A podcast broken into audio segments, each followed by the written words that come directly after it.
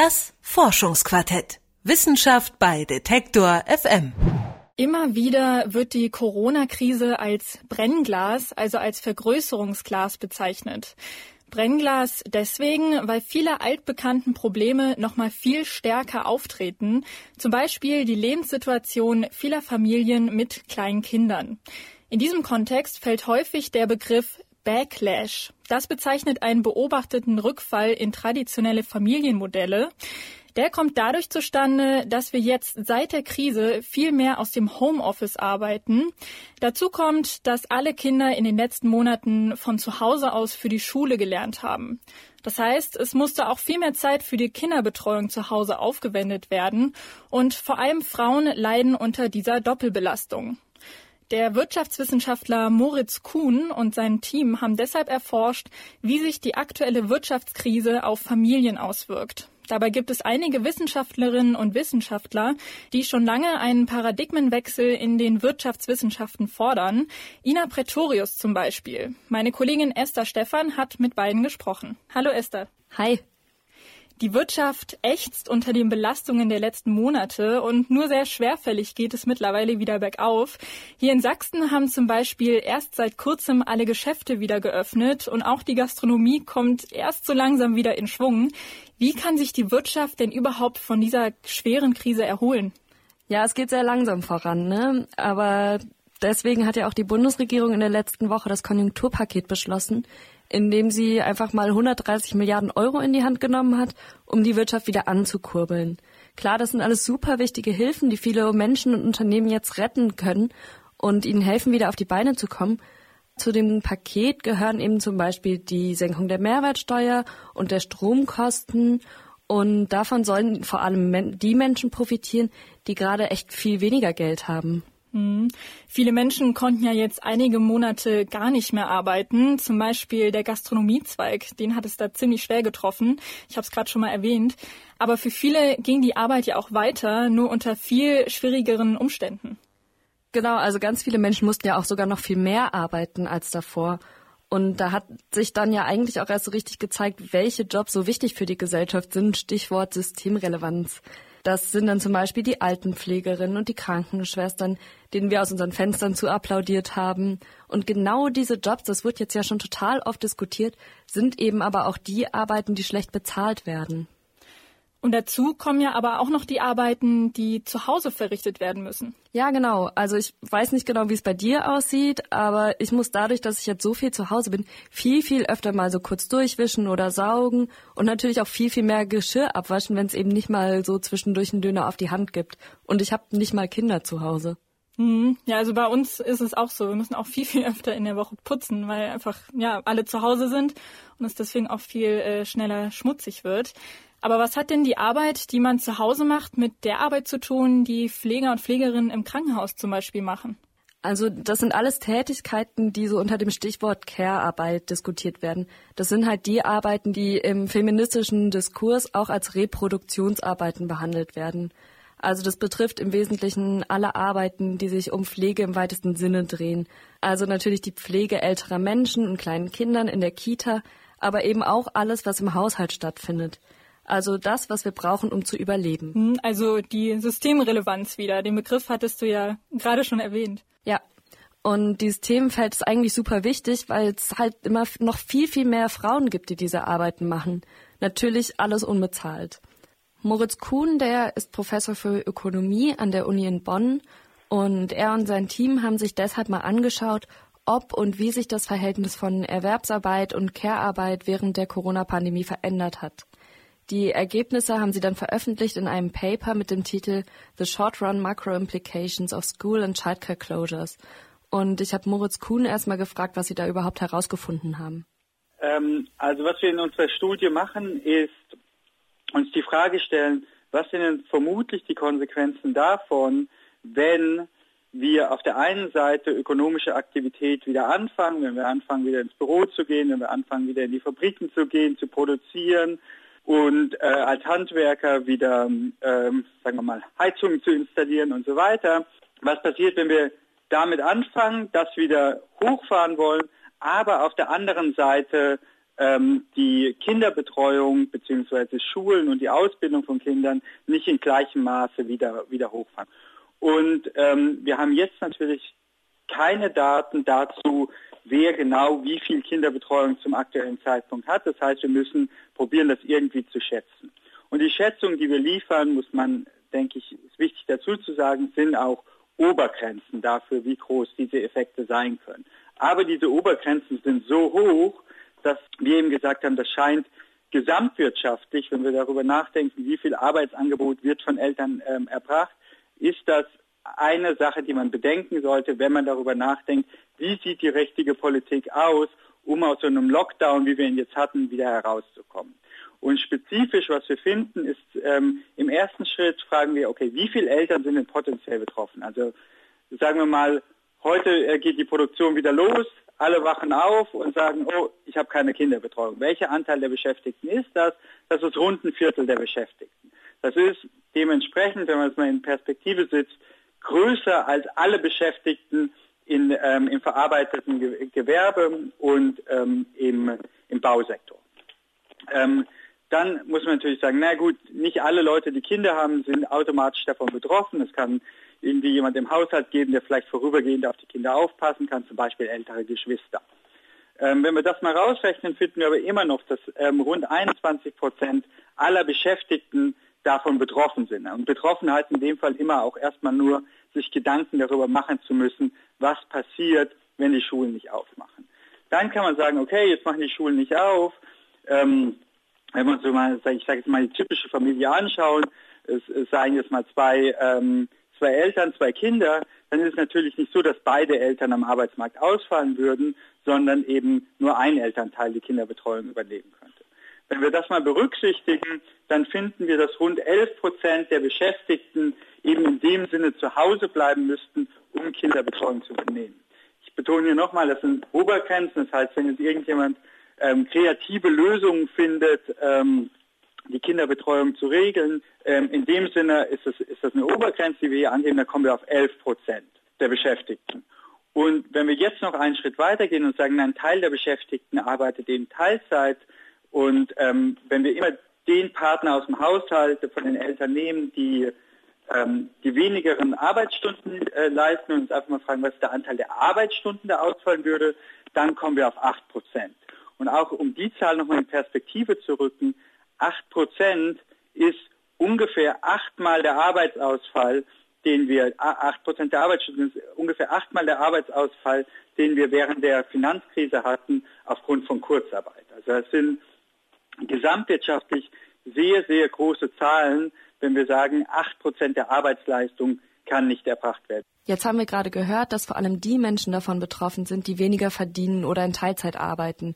Und das sind halt so 82 Prozent der Fälle Frauen. Die sind also ganz besonders hart von der aktuellen Wirtschaftskrise getroffen. Hm.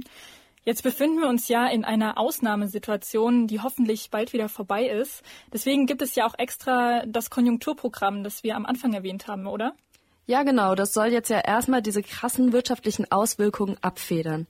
Das Problem ist allerdings, dass das Konjunkturprogramm aber erstmal nur ganz viel Geld auf diese Probleme wirft und die Langzeitfolgen gar nicht richtig gesehen werden.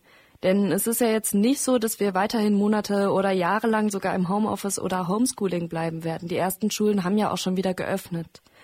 Sondern es gibt eben noch einen anderen Effekt, den die Schulschließungen auf die Wirtschaft haben. Und der dürfte sich laut Moritz Kuhn eher langfristig einstellen. Es geht natürlich immer nur niemand geht davon aus, dass Schulen dauerhaft ge, äh, geschlossen bleiben. Also da bei uns ging es in der Untersuchung wirklich mal darum, was passiert in diesem Zeitraum, wo die Sachen asynchron äh, gestartet werden.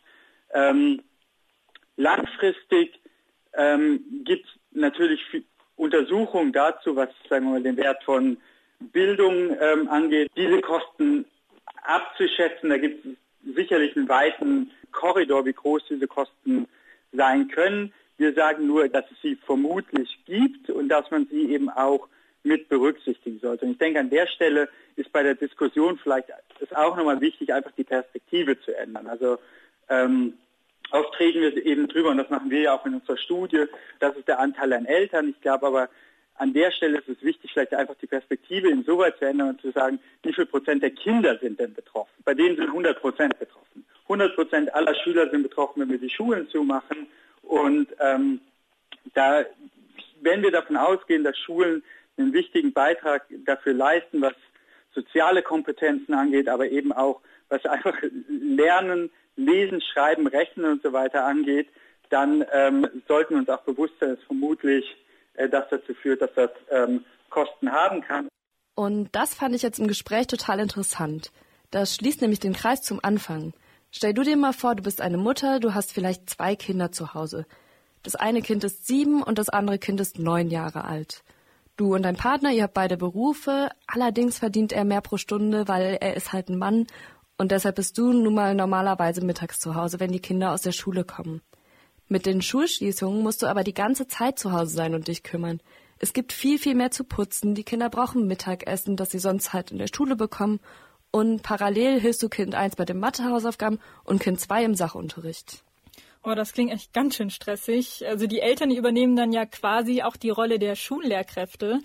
Und noch viel stressiger wird's natürlich, wenn du dich in einigen Fächern nicht gut auskennst und deinem Kind auch nicht richtig helfen kannst, wie vielleicht andere Eltern. Oder auch einfach nicht das Geld hast, äh, um zum Beispiel noch Online-Kurse zu buchen. Also hat es für das Kind dann natürlich auch Nachteile, ne? Ja, absolut. Und deshalb habe ich dann auch nochmal mit Frau Ina Pretorius gesprochen. Die ist Theologin und Autorin und sie hat das Netzwerk Care Revolution gegründet. Ihr Text Wirtschaft ist Care hat mich total interessiert denn in dem fordert sie einen recht radikalen Paradigmenwechsel in den Wirtschaftswissenschaften. Also dann quasi ein ganz neuer Schwerpunkt. Ja, genau. Im Prinzip fordert sie nämlich, dass die Wirtschaft sich wegbewegt von einem Fokus auf Geldflüsse und Finanzmärkte hin zu allen Tätigkeiten, die Arbeit sind. Also eben auch Care-Arbeit. Und ich habe sie dann auch nochmal gefragt, was sich genau ändern muss der Gegenstandsbereich der Wirtschaftswissenschaft. Weil die Wirtschaftswissenschaft, wenn Sie so ein Lehrbuch aufschlagen, dann finden Sie im Allgemeinen auf Seite 1 oder irgendwo ganz vorne eine Definition von Ökonomie. Und da steht, es geht um die Befriedigung menschlicher Bedürfnisse. Ja, und dann gucken Sie auf Seite 2 ab, Seite 2, was steht da? Da geht es dann nur noch um Geld. Das heißt, es werden nur diejenigen Tätigkeiten, die manchmal Bedürfnisse befriedigen, manchmal auch nicht. Also zum Beispiel äh, im Fall der Waffenproduktion oder der äh, Finanzprodukte ist es ja durchaus strittig, ob bezahlte Tätigkeiten tatsächlich Bedürfnisse befriedigen. Aber jedenfalls werden nur noch die beachtet im Gegenstandsbereich der Ökonomie, äh, die gegen Geld getauscht werden. Und der ganze große Sektor von Bedürfnisbefriedigung nämlich die, Care-Tätigkeiten, der kommt einfach überhaupt nicht mehr vor oder nur ganz am Rande. Und das muss sich zunächst mal ändern. Die Wirtschaftswissenschaft muss alles, getreu ihrer eigenen Definition, alles, was Bedürfnisse befriedigt, in ihren Gegenstandsbereich aufnehmen. Und das kommt einer Revolution gleich. Also ich bin ja schon seit vier, fünf Jahren am Korrespondieren mit vielen Mainstream-Ökonomen und äh, die drücken sich darum, weil das natürlich wirklich sehr viel ändern würde an ihrer Praxis. Also wenn man gewohnt ist, einfach nur Börsenkurse und äh, Zukunftsszenarien des Marktes im Blick zu haben und die, den ganzen Untergrund, also was eigentlich dazu führt, dass es überhaupt sowas wie Humankapital, also die arbeitsfähigen Menschen gibt, wenn man das einfach rauslässt äh, und dann plötzlich aufgefordert wird, das jetzt nicht mehr rauszulassen, sondern zu integrieren, dann ist das schon ein ziemlich revolutionärer Anspruch. Aber den müssen wir stellen. Und das ist nicht etwas, was sich gegen die Ökonomie wendet, sondern das ist eigentlich im Rahmen der Tradition, weil Sie sagen ja selber, es geht um die Gesamtheit der bedürfnisbefriedigenden Tätigkeiten. Aber ist ein, ist ein Challenge.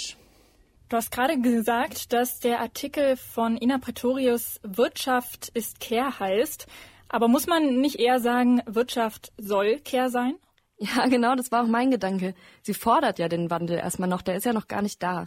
Gleichzeitig werden die Arbeiten aber ja schon verrichtet, nur halt nicht gegen Geld. Und wir haben ja gerade schon gehört, dass es ihr darum geht, den Fokus der Wirtschaftswissenschaften mehr auf Bedürfnisbefriedigung zu legen und weg vom reinen Finanzmarkt. Und an dieser Befriedigung mangelt es uns ja eigentlich nicht, sondern wie Frau Pretorius sagt, an der Anerkennung von Care-Arbeit. Wenn ich jetzt als wohlversorgte Bürgerin eines Landes, dem es wirtschaftlich gut geht, ich lebe ja in der Schweiz, Sie leben in Deutschland, da gilt für beide, dass ich dann auch wiederum meine eigene Existenz nicht ernst nehmen würde, wenn ich behaupten würde, die Wirtschaft, die wir haben, erfüllt überhaupt keine Bedürfnisse, weil meine Bedürfnisse werden ja erfüllt.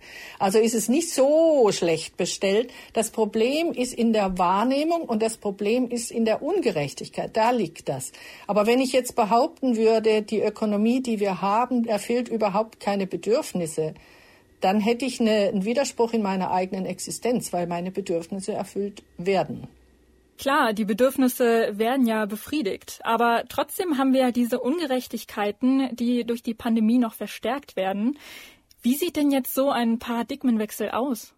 Also laut Frau Pretorius muss sich die Vorstellung vom Wirtschaften erstmal ganz grundsätzlich verändern. Also nicht nur in der Wissenschaft, sondern eigentlich ganz von Anfang an. Ähm, wir machen jetzt gerade von unserem Verein Wirtschaft ist Care aus eine Untersuchung, eine wissenschaftliche Untersuchung über den Wirtschaftsbegriff in Schulbüchern und zwar von Anfang an, also Primar-, Sekundarstufe bis hin zum, zum Abitur. Ich bin gespannt, was rauskommt, weil die, Ergebnisse sind noch nicht da. Aber zum Beispiel in Schulbüchern ähm, würde es dann eben von Anfang an, also von der Primarstufe aus, wäre klar, auch wenn ich nach Hause gehe und meine Mama kocht mir ein Mittagessen, für das ich nichts bezahle, ist das ein Teil der Wirtschaft. Und das ist nämlich jetzt nicht so. Jetzt ist es klar, das eine ist irgendwie Hauswirtschaftsunterricht und da lernt man Kochen und Praxis und so. Und das andere ist dann die ernsthafte Ökonomie, die dann vor allem in der Oberstufe gelehrt wird und bei der es nur ums Geld geht. Das wäre zum Beispiel ein ganz wesentlicher äh, Unterschied ganz an der Basisstufe. Und im Studium, wenn jemand Wirtschaft studiert, wäre es analog. Dann wäre es auch so, dass das klar wäre, es geht in der Wirtschaft schon mal um die Tatsache, dass ich überhaupt auf der Welt bin. Weil schon Schwangerschaft ist ja Arbeit, Gebären ist Arbeit, Stillen ist Arbeit und das muss alles Teil der Ökonomie werden. Und ähm, wie sich das dann weiterentwickelt in Richtung auf die höhere ähm, Bildung und dann aber auch die Forschung, ähm, ja, wir müssten dann zum Beispiel Forschungsprogramme haben, und zwar sehr gut dotierte, weil es ja, wie gesagt, der größte Wirtschaftssektor ist. Das haben wir ja inzwischen statistisch mehrfach bewiesen. Da müsste untersucht werden, ja, wie werden denn im Privatbereich die Bedürfnisse befriedigt? Wie funktioniert das? Wer tut was? Wer delegiert was an wen und so weiter? Das ist ein riesiges Forschungsfeld. Und das müssten wir dann beackern. Und wenn Sie sich jetzt vorstellen, bei uns heißt es Nationalfonds, in Deutschland heißt es, glaube ich, Deutsche Forschungsgemeinschaft, wie dann die Gelder verteilt würden, was untersucht würde, was erforscht würde und was vielleicht ein bisschen weniger erforscht würde, das würde sich massiv, massivst ändern.